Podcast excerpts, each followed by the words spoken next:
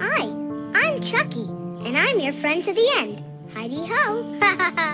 They're coming to get you, Barbara. This is my boomstick! Hi, I'm Chucky. Wanna play? Hi there, everybody. Welcome to this week's episode of the Horror Crypt Podcast, episode number ninety-six. Yes, we're four away from the big one hundred. And I am getting very, very excited because number one hundred is going to be a double episode. So definitely strap in or strap on, whatever the hell you want to do, because that is going to be a very long episode. And it is an episode where if you guess correctly before the episode drops, you get a free Horror Crypt t-shirt. Now, I'm going to put this out to everyone in the in this podcast family. Horror Crypt twenty twenty-two at gmail dot com. If you can think of a movie that has a is the original and the sequel and nothing else after that, but it came out a very big successful movie, but if you can guess what movie it is going to be before season uh, before uh, so season before episode number one hundred drops, you will get a free t-shirt. So remember, what your whole idea is to do is to think of a movie that had the original and the sequel and nothing else after that. It didn't. There's no movie after that. But it is going to be your opportunity to win a brand new, never before worn Horror Crypt t-shirt just by answering the question, what movie do you think we're going to do for episode number one hundred? Remember, there's the original movie and there's sequel to that movie, and then there's nothing else after that. So put your thinking caps on. It's a horror movie, obviously. Just think about it. Remember, you can respond for this question, horror crypt twenty twenty-two at gmail dot com. And if there is a correct answer out there before episode number one hundred drops, I will definitely send you a Horror Crypt t-shirt free of charge for number one hundred. Anyway, look, before we get started of doing all that, we've got to get to episode number ninety-six. Now, this movie was overhyped and underdelivered one hundred percent. Now, I was really upset because I thought the movie was going to be a really great movie. Now, the um, the trailer looked spectacular. I thought, oh my God, this is going to be really good. However, unfortunately, I could be not further from the truth. Um, this movie, it's just, yeah, it was really, really disappointing. I was really in for this movie and thinking to myself, you know, this was going to be great. Unfortunately, it really, really wasn't.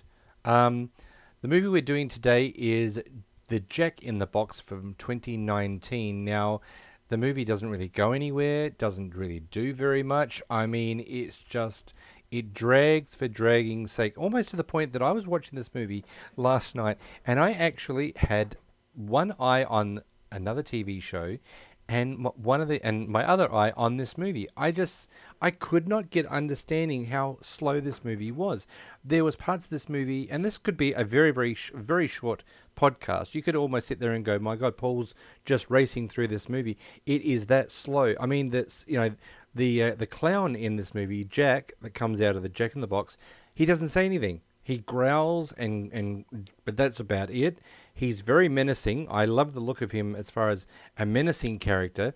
But as far as the movie goes, he doesn't do very much else. I mean, there are there is six kills, um, really, three of which you don't really get to see at all. It's hinted at, but you don't really get to see. The movie starts at one point, comes back, and finishes at the same point. It just doesn't seem to go anywhere. And I know the director was building up to the whole, you know, Jack in the Box thing, and this was going to be a terrifying horror movie. And I'm I'm sure if this movie had been put into the di- hands of a director that really knew what he was doing, then I would say, yeah, awesome. But the writer and the director is one and the same, Lawrence Fowler. They, they he directed it and he wrote the movie. And I'm sorry that I just think to myself that maybe a writer shouldn't direct. Or maybe a director shouldn't write, whoever knows. But the fact is that it just didn't seem to go anywhere. And there was a couple of points that I just wanted to say, well, come on, let's let's get this going. Let's see more of Jack. It just wasn't that, that way at all, unfortunately. It really, unfortunately, just centers around one of our main character, Casey, and he is one of these um, sleuth detectives that really doesn't know what he's doing as far as trying to get to the bottom of the whole explanation of a Jack in the Box. And even the beginning of the movie, it's disjointed because it starts off with just complete silence. But look, before we get started on that, we've got to listen to the trailer. So sit back and relax, because here is a very interesting, very short trailer to the movie, The Jack in the Box.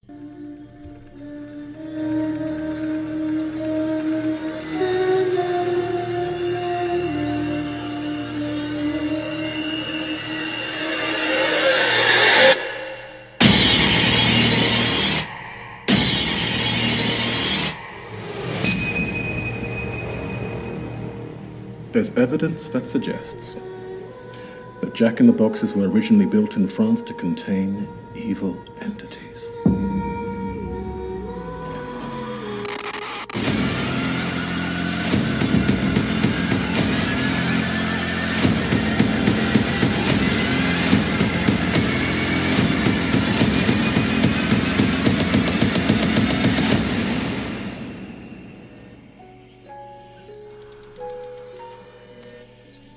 So, see, I told you that was uh, one hell of a very quick trailer. Unfortunately, it was more visual than what it was. Um, you know, there was no, there was really no talking in it whatsoever. Now, as far as fun facts go for this movie, there really aren't any.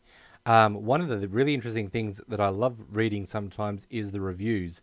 And some person wrote, "None of the actors were familiar to me, and that was perfectly fine. The story was creative and not like a horror film concept I've seen before. It combines the eeriness of some of our greatest fears regarding clowns and the nostalgia of a childhood toy. Excellent character creation." yeah. yeah, okay, we'll go with that. Costuming, yeah, I'll give that one. Costuming was great. Jack looked really menacing and really good. The the, the makeup that they did for Jack was quite uh, was quite outstanding. So I'm going to give him that one. And movement of Jack, yeah, Jack actually moved rather eerily, so yeah, I'll give him that one as well. No foul language or gratuitous violence. Yeah, okay, yep, yep, we didn't get to see much of all, all that.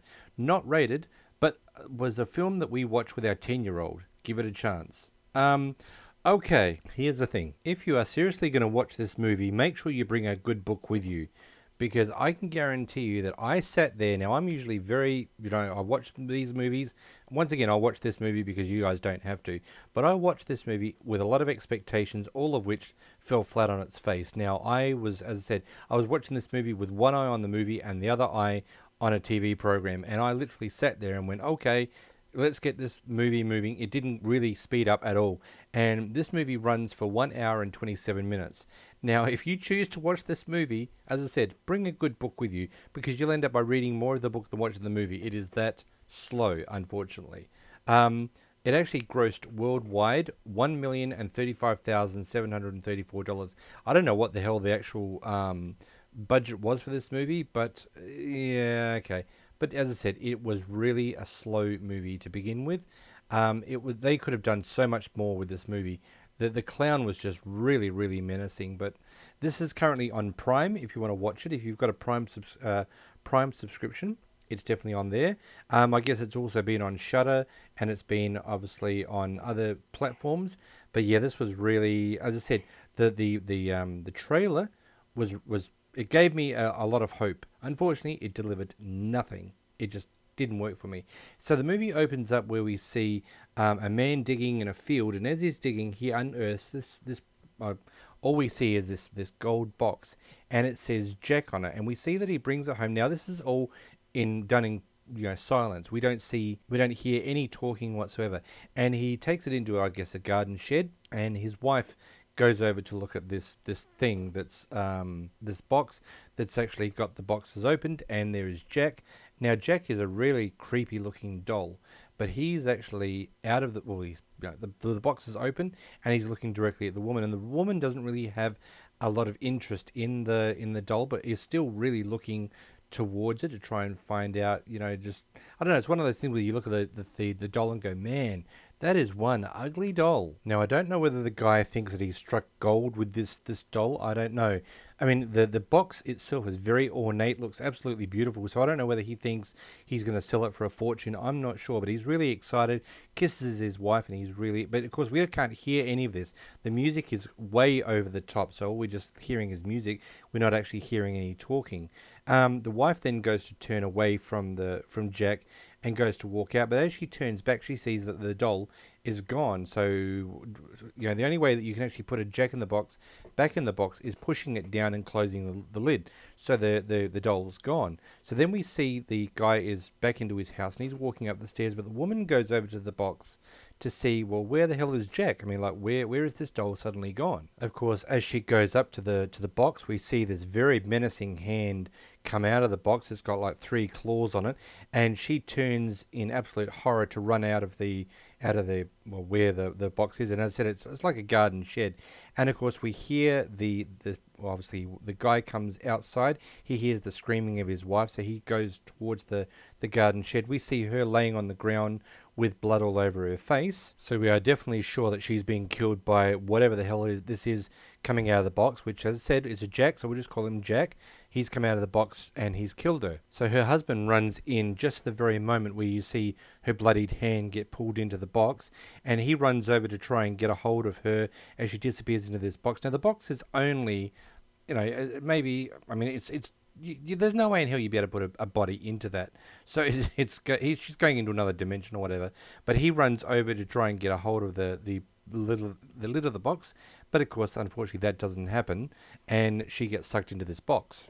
Of course, there's no way that he can get the box open, and he's, you know, hugging the box, crying uncontrollably, and that's the beginning of the movie to start transitioning into our title, which is The Jack in the Box. So the movie then opens up to it saying twelve years later, and we're also now seeing a view of this place called the Hawthorne Museum. Of course, this is where we get to meet our our character, Casey, and he's introduced to this woman by the name of Lisa. Now, we're not sure, I mean, obviously it's a museum, so we don't know what he's there for. We can only assume that it's for a job, but uh, he was under the impression that he was going to meet his boss by the name of Rachel, but Lisa basically informs him that, yeah, Rachel doesn't really come in unless you're going to get fired or told off, or, or whether you're going to get hired or whatever, but other than that, you're basically by yourself.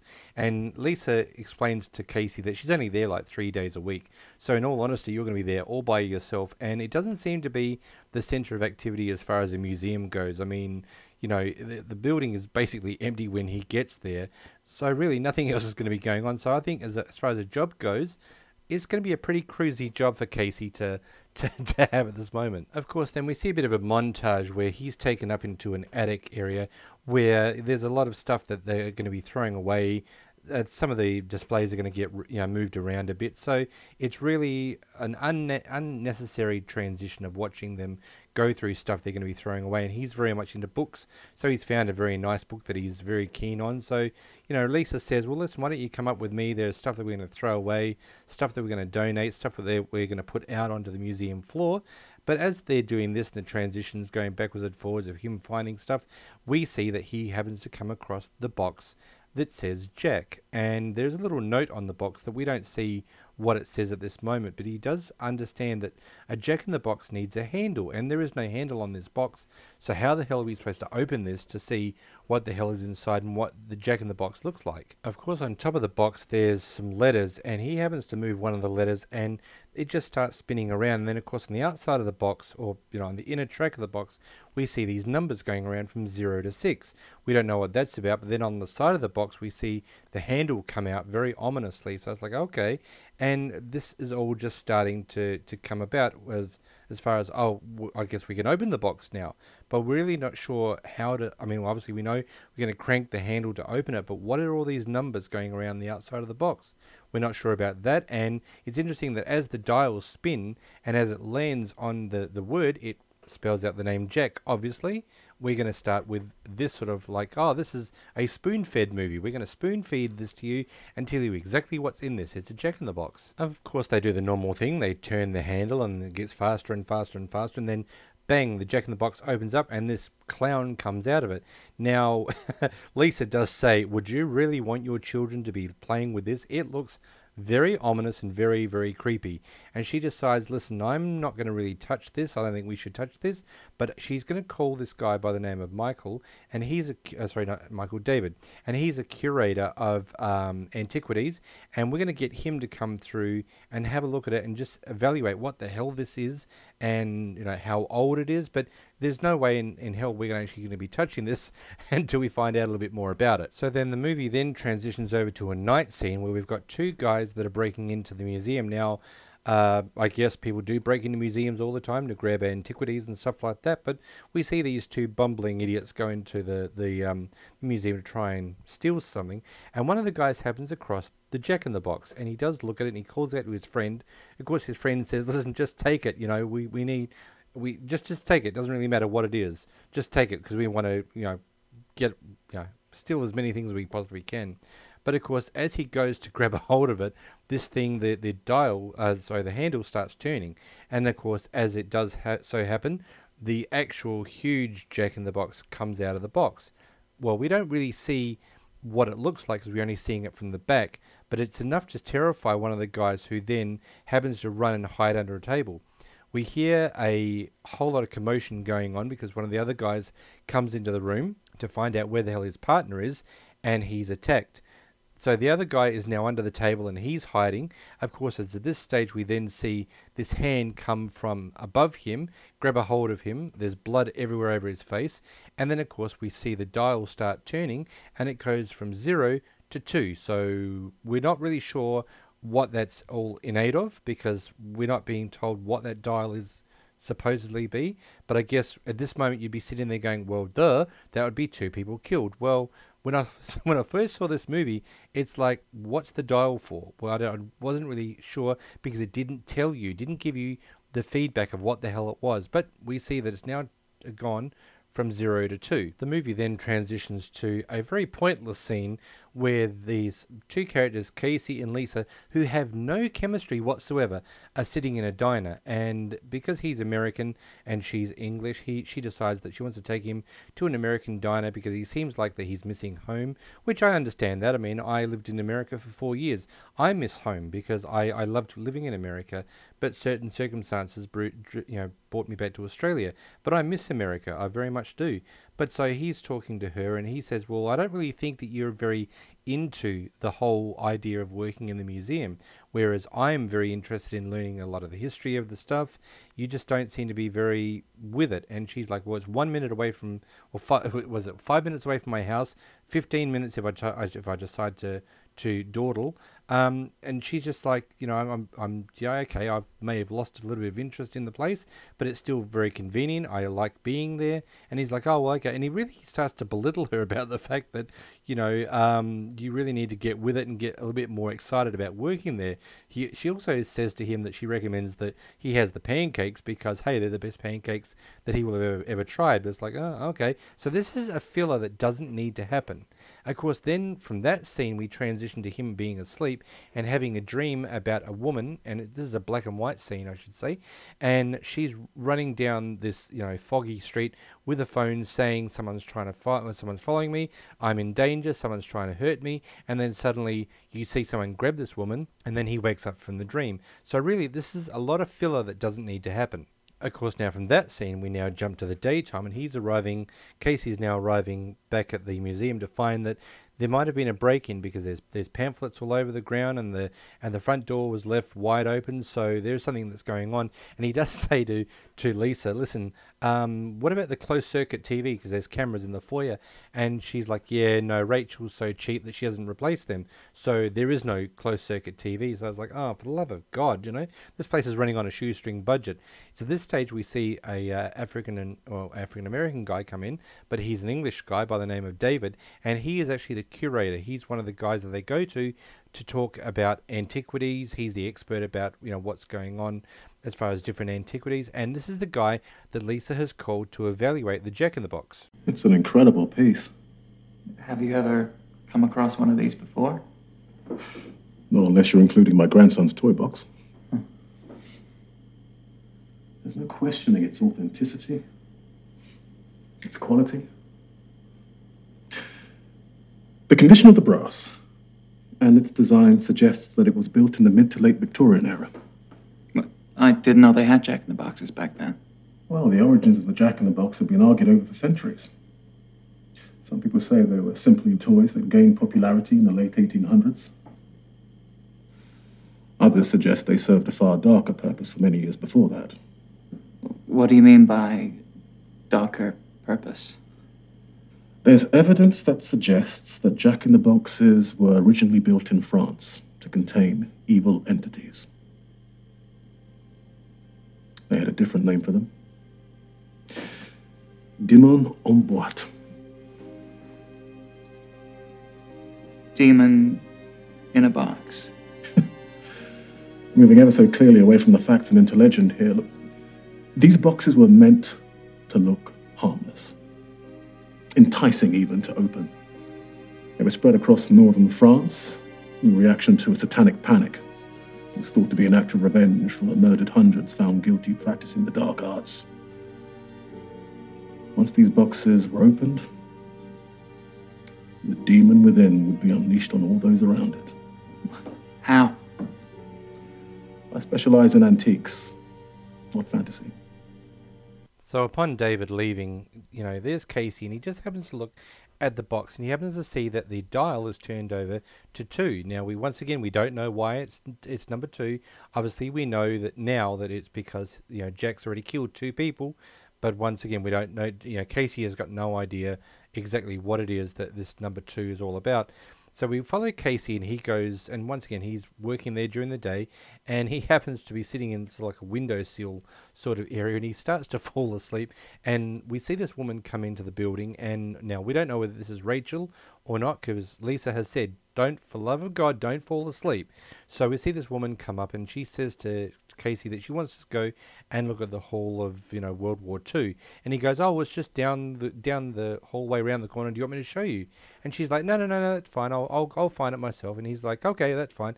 So she goes walking off, and as she's walking, she walks past the um, area where David and Casey were looking at the Jack in the Box, and she goes upstairs, and she does go into the the hall where she sees the World War Two antiquities, and she's just looking just nonchalantly, and of course then all of a sudden the lights go out, and it's like, okay, and she does actually having to call to Casey to say, uh excuse me, the the lights are out, and I'm feeling a little bit claustrophobic up here. Now, I'm not one hundred percent sure whether um claustrophobia and darkness goes hand in hand, but apparently it really does.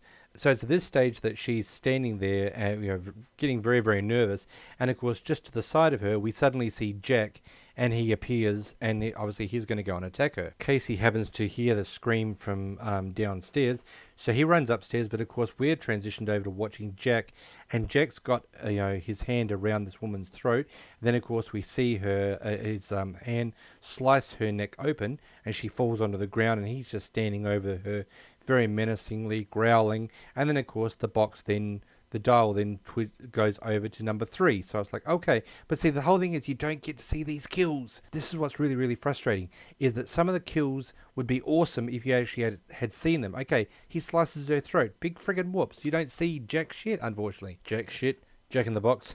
Rather ironic, isn't it? But yeah, we don't get to see any of the kills because it, it, I don't know what he was thinking, this director, but it would have been more impactful to see what he was doing. But of course, as I said, all you get to see is him holding her around the throat and then slices her neck open. She falls onto the ground. That's it. We're back to, we're over to number three. So Casey does go upstairs and he's looking around for the woman, but of course, you know, she's nowhere to be found, so he just decides, oh, well, maybe she just left the museum. Maybe she just went out a back door. I didn't see her.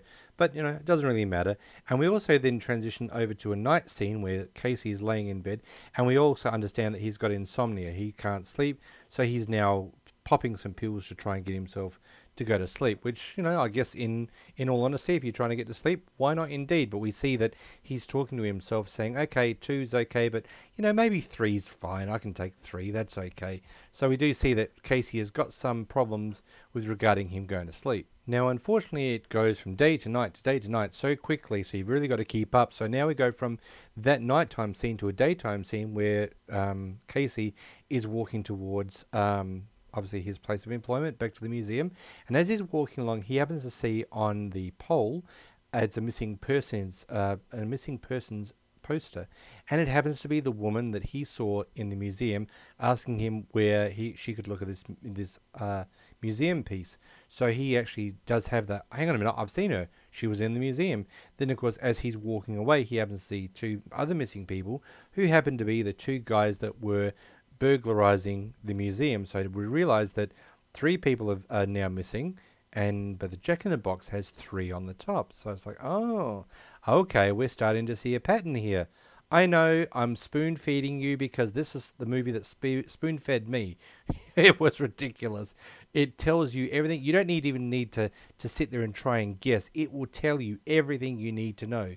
It doesn't give the viewer any chance to sit there and go, I'll figure this out for myself. No, it's going, okay, we've got three on the, the top of the box, and there's three people missing.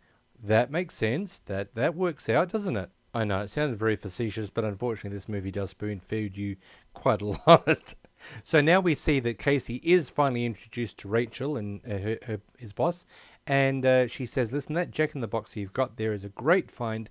We need to put it out um, on display. Now, Casey has started to research the box and does see that the clown is, you know, plays on your darkest fears, so he's very nervous about that. And as he's typing away, he happens to look over at the box, and you know, there is Jack, and it's looking away from him. But as he's typing away, you can see that the head starts turning to look towards um, Casey. So the one instance, he's typing away, he says something about the box, he looks up, and oh, Jack's looking directly at him. It's at this stage that Rachel comes in and says, that's such a great find, we need to put that on, out on display. So he puts it behind glass in one of the display areas, and of course we see that uh, there are some people that are in the, the, um, in the museum, but it's time for him to close. So he says to the cleaner who's now on site to clean the uh, the displays, listen, I'm leaving right now, so I'll see you tomorrow. And of course proceeds to leave the building. And, so, and we're now watching the, the cleaner, and she's going around, you know, just cleaning stuff, but she gets to Jack's display area, and she sprays in front of um, the window and says, wow, you are, you are really ugly. No kid would want to play with you. And just to the right-hand side of her, she sees a spider on the ground, so she tre- she treads on it and says, oh, you know, you got to be quicker than that, and looks up, and then suddenly the box and Jack are gone. So she's like, okay, I, I, it was there a minute ago, now it's gone. As she goes to leave, you know, that area, the door starts to close. So she goes to run down the hallway, a door closes in front of her. She goes to the other side, which is the right-hand side, the door closes there. She goes to go down the stairs, and would you believe, the Jack in the Box is at the bottom of the stairs. So she's like, okay, I'm going to be leaving here now. It's probably haunted, so I'm going to get going to move out of here.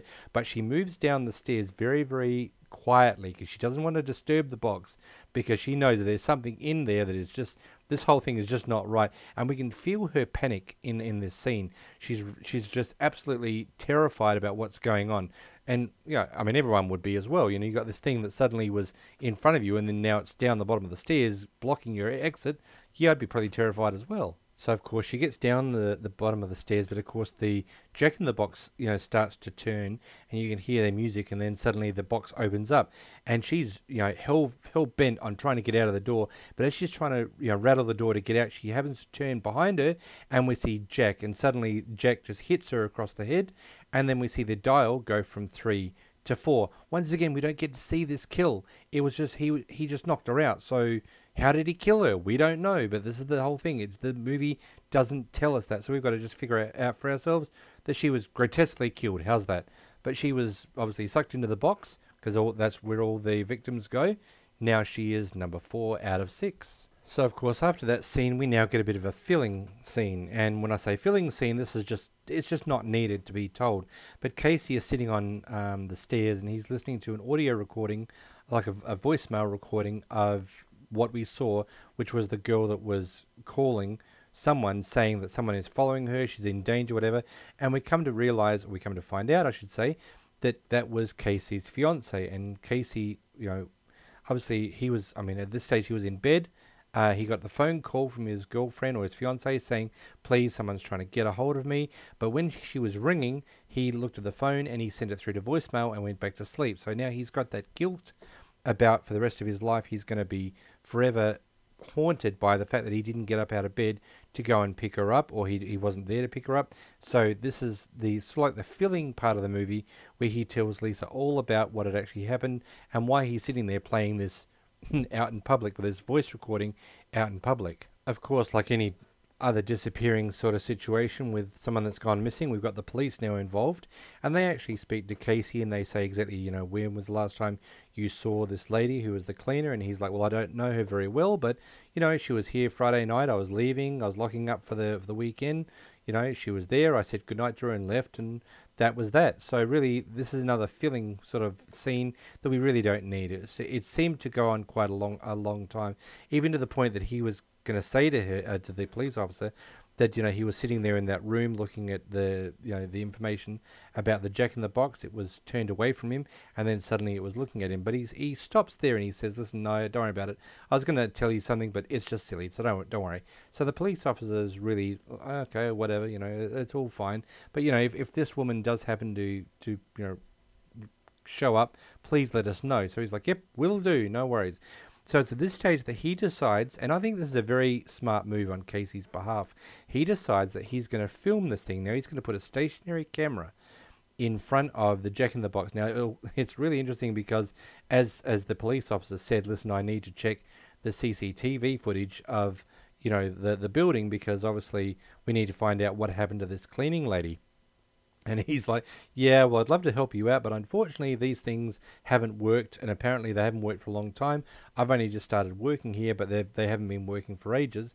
So the officer's like, oh, okay, fair enough. So it's just obviously, you know, just laziness on the owner's behalf. So, you know, if, if they did have, have closed-circuit T V, maybe they would have been able to capture maybe Jack, you know, walking around. But, of course, it, that's just not possible. So he does set up this camera in front of Jack's little display area to see what is a, what it is that Jack gets up to when nobody's around. So Casey sets up the camera and he walks away, and he's making a, co- a telephone call to someone because he wants to track somebody down in, in the U K.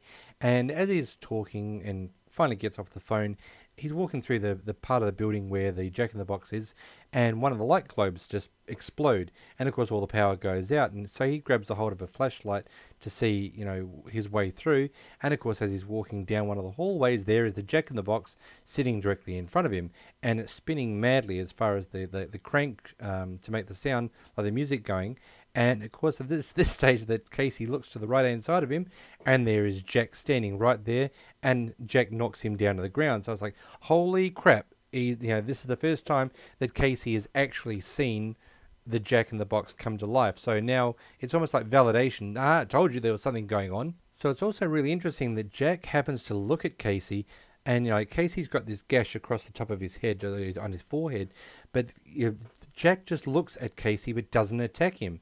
So it's almost like, well, why, if he's attacked everyone else, why the hell wouldn't he attack Casey? Well, we're going to find out down the track of why it is that this is actually happening. So Casey decides that, well, here's an idea. Because I've had this stationary camera, I'm going to take the footage to Lisa and show her exactly what the hell has gone on and what I saw, and hopefully what the camera has actually picked up. Maybe we should take you to the hospital. I'm not going anywhere until you've seen this.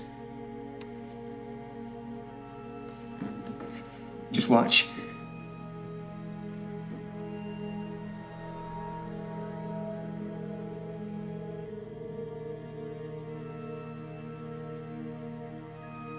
Oh, damn it. Casey. No, you need to see this. Oh, come on. Can we just relax? No, I... Jeez, Casey, what is going on with you? What if Mandy never left the museum Friday night? What if something happened to her here? What, you think she was murdered? I can't get what the expert, David, said out of my head. The box, it's not what we thought it was. He said it was built to contain a demon. And by opening the box, I let it out.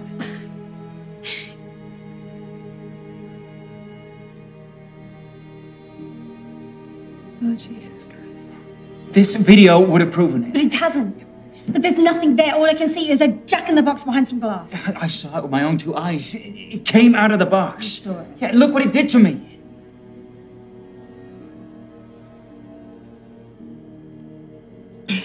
you, you know that's not possible, do you? I saw it. You have to listen to me.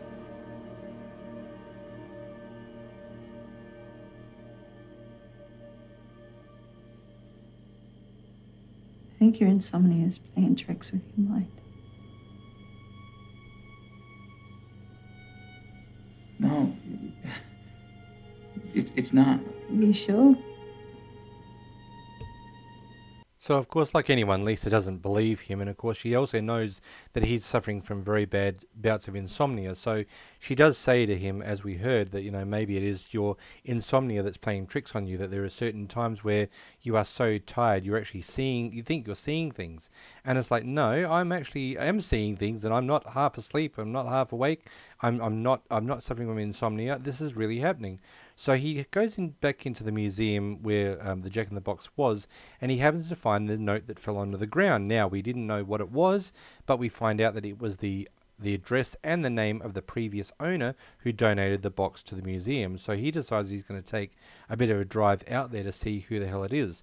And, of course, when he does go up to the, the house, on the the person's garage door, you see the words murderer written across the, the front in red paint, I'm guessing. So we are understand now understanding that uh, there is something that's gone on at this, this location that we're not sure about. But of course we also find out that the original owner was the one that had actually given the box to the museum, was the same person that found the box to begin with in the very opening part of the, of the movie, and whose wife was killed. So why is it that there's the word murderer written on it? Well, on the uh, on the front of the garage? Well, we're going to find out.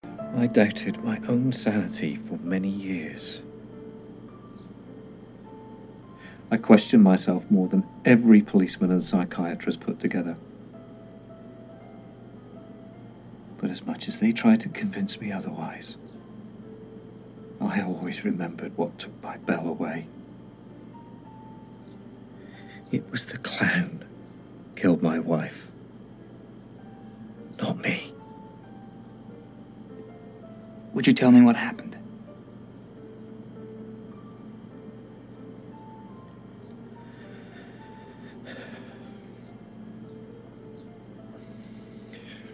All right.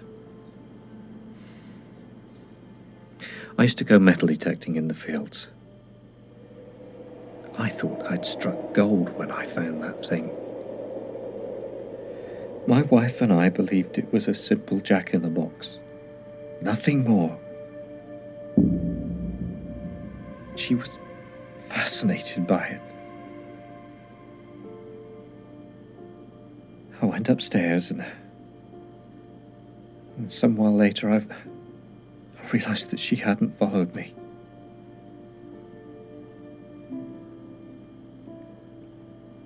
Then I saw it drag her corpse into the box.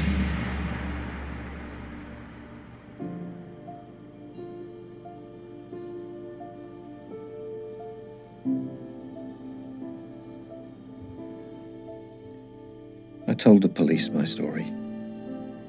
They didn't believe me. Of course they didn't. In the eyes of the police and the whole town, I wasn't a victim.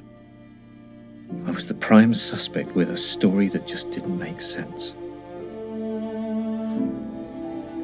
My lawyers convinced me that in a bid to reduce my sentence, I should plead guilty to manslaughter. Plead guilty to killing my wife. When you're facing a life sentence, ten years for manslaughter seems like the only option. It almost killed me. I believe it's killed others too, but they won't listen. And they won't. Until it's too late. How do I stop it from killing again? I spent the last fifteen years wondering if there was something I could have done. I don't think you can. I've got to find a way to end this. No, you can't end this, Casey. The damage is already done. In time, the police will trace the disappearances back to you and your little friends at the museum. Take it from me. If the clown doesn't kill you, the people of Hawthorne may end up believing that you are the monster.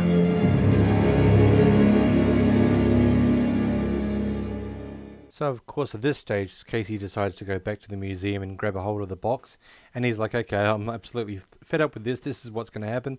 I'm going to go and burn the bastard in a field. So he goes to, to a field, you know, basically uh, digs a hole, douses it with petrol or f- gasoline, fuel, whatever you want to call it, sets it alight and thinks, okay, that's it, that's done, it'll just burn. He gets back to the museum, and of course it's it's uh, it's dark, and as he gets back to the museum and walks in the front door, and he's walking down the hallway a little bit, what should be right in front of him is the Jack in the Box that is not burnt at all. And then it's at this stage that we see that Jack is then emerging from the box once again. He attacks Jack, uh, sorry, attacks Jack, Jack attacks Casey, and scratches him and knocks him down, and of course this makes him, you know, go uh, unconscious for quite a, uh, a while, because he comes to um, in the daytime, and and Casey is now coming to, and then right in front of him is the Jack in the Box with the closed lid. So it's like, okay, we realise that there's just no way around this. He's not gonna he's not gonna get away from this whole situation whatsoever. But unfortunately, his his boss Rachel has decided that, you know, we've I think you've gone through so much and you're having a lot of trouble. So maybe I, I, it might be a good chance if we just maybe part company.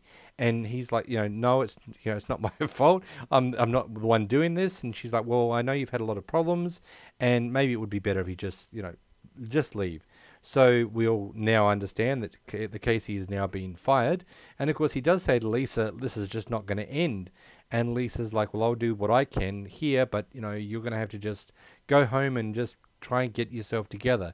Um, and it's also the way we go through it is that Casey has got in contact with a demonologist that has got some um, experience with Jack in the Boxes. And he goes to the guy's house to really tell him and explain to him what the hell has happened, because he's rung many many times to get this guy's help, and this guy just hasn't you know, returned any of his phone calls. So he's decided, no, screw it, I'm going to go to your house, I'm going to knock on your front door, and you are going to talk to me, and I need to find out what the hell I can do to end this whole thing with the Jack in the Box. So you want to know what you're dealing with? Yeah, I opened the... Yes, yes, I heard all your messages, but you haven't come all this way just to find out what it is. You want to know how to kill it. Jacks are relentless, but as with all of nature's creations, they are mortal. Luckily for you, by granting it access to our world by opening the box, you have unwittingly entered into a deal with the demon. A deal? Although it may threaten you and do all it can to make you run away in fear, it can't kill you.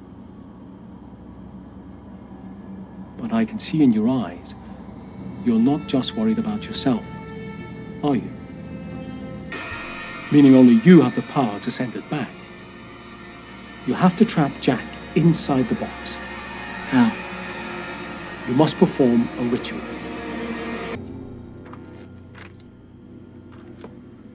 Ah, here it is. Once a Jack's heart is weakened by the end of a blade, only the spoken word will send it back to the shadows where it was made. What do I have to say? Bestia ad inferos. Thank you. Oh, and Casey, be careful. You have to get it right. It would only take something as small as a piece of its clothing, a severed claw, anything left outside of the box while performing the ritual, and it won't work. If you leave anything behind, Jack will come back for his chosen victims. Good luck, young man. So this scene is sort of intercut with the fact that the box is still at the museum, and Rachel is obviously the boss, and she's actually at the museum doing some paperwork, and of course the Jack in the Box is now attacking her with a one hell of a huge circular saw or circular blade on the side of the box. And once again, we don't see the actual kill, but all we do happen to see at the very end is the fact that it she's got, which is left, is blood and a severed foot. And we watch Lisa, who gets back to the museum, walking up the stairs to find this absolutely grisly scene of just a foot in a shoe, and that is it. And she runs out to call the police. Now, we have also seen, obviously, that Jack has now killed um, Rachel. So the so the number is now over at number five. One more, and then he can go back into hibernation. I wonder who it's going to be. But of course, as Lisa is running, trying to run out of the building, trying to call the police because of this absolutely grisly scene, we see the Jack in the Box is in the foyer and the box opens up and here comes Jack once again. Now, Jack then starts to menacingly follow Lisa around to try to get a hold of her, and he does trap her against a door, and she's absolutely screaming in terror trying to get out. But Jack goes over to her and he smells her, but he doesn't attack immediately. So it's almost like, okay, so why is he doing this? Well, he's interrupted because we don't know what's going on at this stage. And we've only got twelve minutes and forty-five seconds left of the movie, so we've got to get to the end of this movie pretty quickly. So he's menacingly over Lisa and he's sniffing her, and and we don't know why. And we hear Casey arriving on scene back to the uh, museum, and he's trying to find where Lisa is because Lisa was calling the police but couldn't get through, and he she did actually make a phone call to him so he could actually hear what the hell was going on. But of course, unfortunately, with his search of trying to find Lisa, Jack happens to corner Casey once again and still doesn't attack him, but wallops him across the face, and there's three huge gashes across his cheek that, you know, get him to fall onto the floor, and he's now knocked unconscious, but there's blood everywhere, and Jack's just looking over him once again. So he hasn't killed Lisa and he hasn't killed um, uh, Casey, so we're really not sure exactly who's going to be the final victim of the Jack in the Box. However, un, you know, luckily, un, after a small amount of time, Casey comes to and finds that Jack has knocked Lisa unconscious and is dragging her towards the box. It's at this stage that uh, Casey happens to find a fire poker, and as we all know, if you, you know, plunge something through the heart of a Jack, it will actually diminish his power. So what does he do? He runs straight towards Jack, and from the back, you know, slams uh, the poker straight through his heart. So we're thinking, oh, awesome! This is this is perfect. Jack's being killed, and, you know, Casey saved the day. We've just got to figure out how we're going to tell the police why there's a severed foot and blood all over the place upstairs. Then all of a sudden, with the fact that he's slammed this fire poker through the back of Jack and into his heart, there's a whole lot of wind and everything going on, and Casey does say, you know, back in your box, and you can see that Jack is being sucked back into his his Jack in the Box, and of course the box then closes, and you see the word Jack, you know, once again with these dials on the top of the box. So you think, oh, okay, so that's the end of the movie. We've got eight minutes left of the movie. I don't think there's very much more that we can do. Well, hold on to your hats, because there is something more that we can do. So, of course, the police arrive, and, you know, on the scene of this whole, you know, thing that's going on, Lisa's un- uh, unconscious on the ground, and Casey's being placed in handcuffs, and we see him being taken away to have some questioning about what the hell was going on. And then after that scene, because now we've got eight minutes left, so we've got to get through the rest of this, because, you know, we're down to like five minutes now for the end of the movie. So we see that Lisa has gone to the demonologist that was telling Casey all about Jack, and he says to to Lisa that, you know, every life that Jack t- has taken keeps him alive for three years. He's killed five people, so that's fifteen years that the box cannot be opened. So he says to Lisa, if you can, if you really want to help Casey out of this situation, you need to make sure that for the next fifteen years that box is not open. So we assume, well, you could chain it up, you could put it into a safe and close the safe. You've got to find some way to for nobody to touch this this box. Well, you know, what does Lisa do? The same thing that the other guy did. Well, he was metal detecting, he found it, so Lisa decides that she's going to go and bury it into the ground. Now, most people would sit there and say, well, that's actually a pretty good idea, bury it. Well, no, that's not a good idea, because if you bury the thing, some idiot is going to go and find it again. So why don't you just place it in somewhere that it can never be, you know, access, take it home with you, put it into a closet, put a chain around it, and leave it there for fifteen years. It, it, as long as it's not opened within fifteen years, then the curse is broken, Jack's gone, it will never be, it will, there's nothing that's going to ever going to happen. Well, there is one final, final twist about this movie. So we're seeing Lisa going back to the museum, and obviously she's going to go and get the box. Now, we now see that poor old Casey is being interrogated in, you know, at the police station as far as what the hell was going on, what was his involvement, how do you how do you explain the fact that your boss um, has been dismembered and there's a severed foot upstairs. And we're also seeing that Lisa is now in a field and she is digging a hole to bury the box to make sure that Jack is not um, going to be opened within fifteen years. Now, I know a lot of you are sitting there, you know, on the edge of your seat of this movie going, well, hang on a minute. He's killed five people. It takes six for him to go back into hibernation. Who's going to be the sixth victim? Well, there is a bit of a twist, and we'll get to it right now. I'll ask you again. Did you kill your boss, Rachel? No. Maybe this will refresh your memory. Now, you took a young woman's life away that day. Rachel wasn't the only easy target, was she? No. You went after Lisa too, didn't you? And you thought you'd get away with it. Didn't you? Didn't you? Be careful. You have to get it right. It would only take something as small as a piece of its clothing, severed bone. Anything left outside of the box while performing the ritual, it won't work.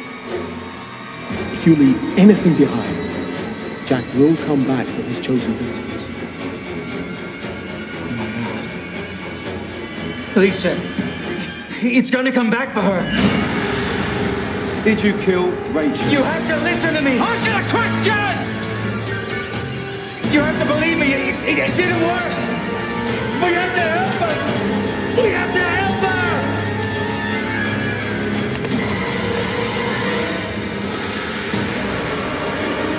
We have to help her! We... You've got to believe me!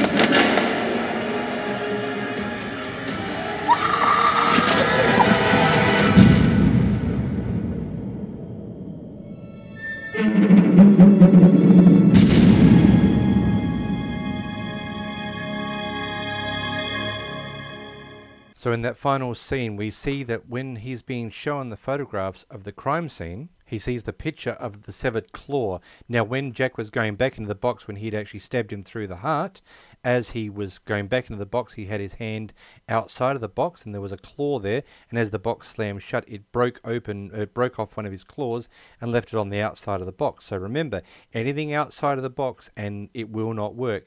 So there's Lisa, and she's digging the hole to put Jack back in the box. And Casey's now realised that the final victim is going to be Lisa. I guess a lot of us were sitting there going, duh, like we didn't know that. But anyway, you see that the box then flies open, and you see Jack attack Lisa, grabs a hold of her ankles, and drags her back into the box, which is now in the ground. The box then slams shut, and the dial then turns over to number six. The movie goes black.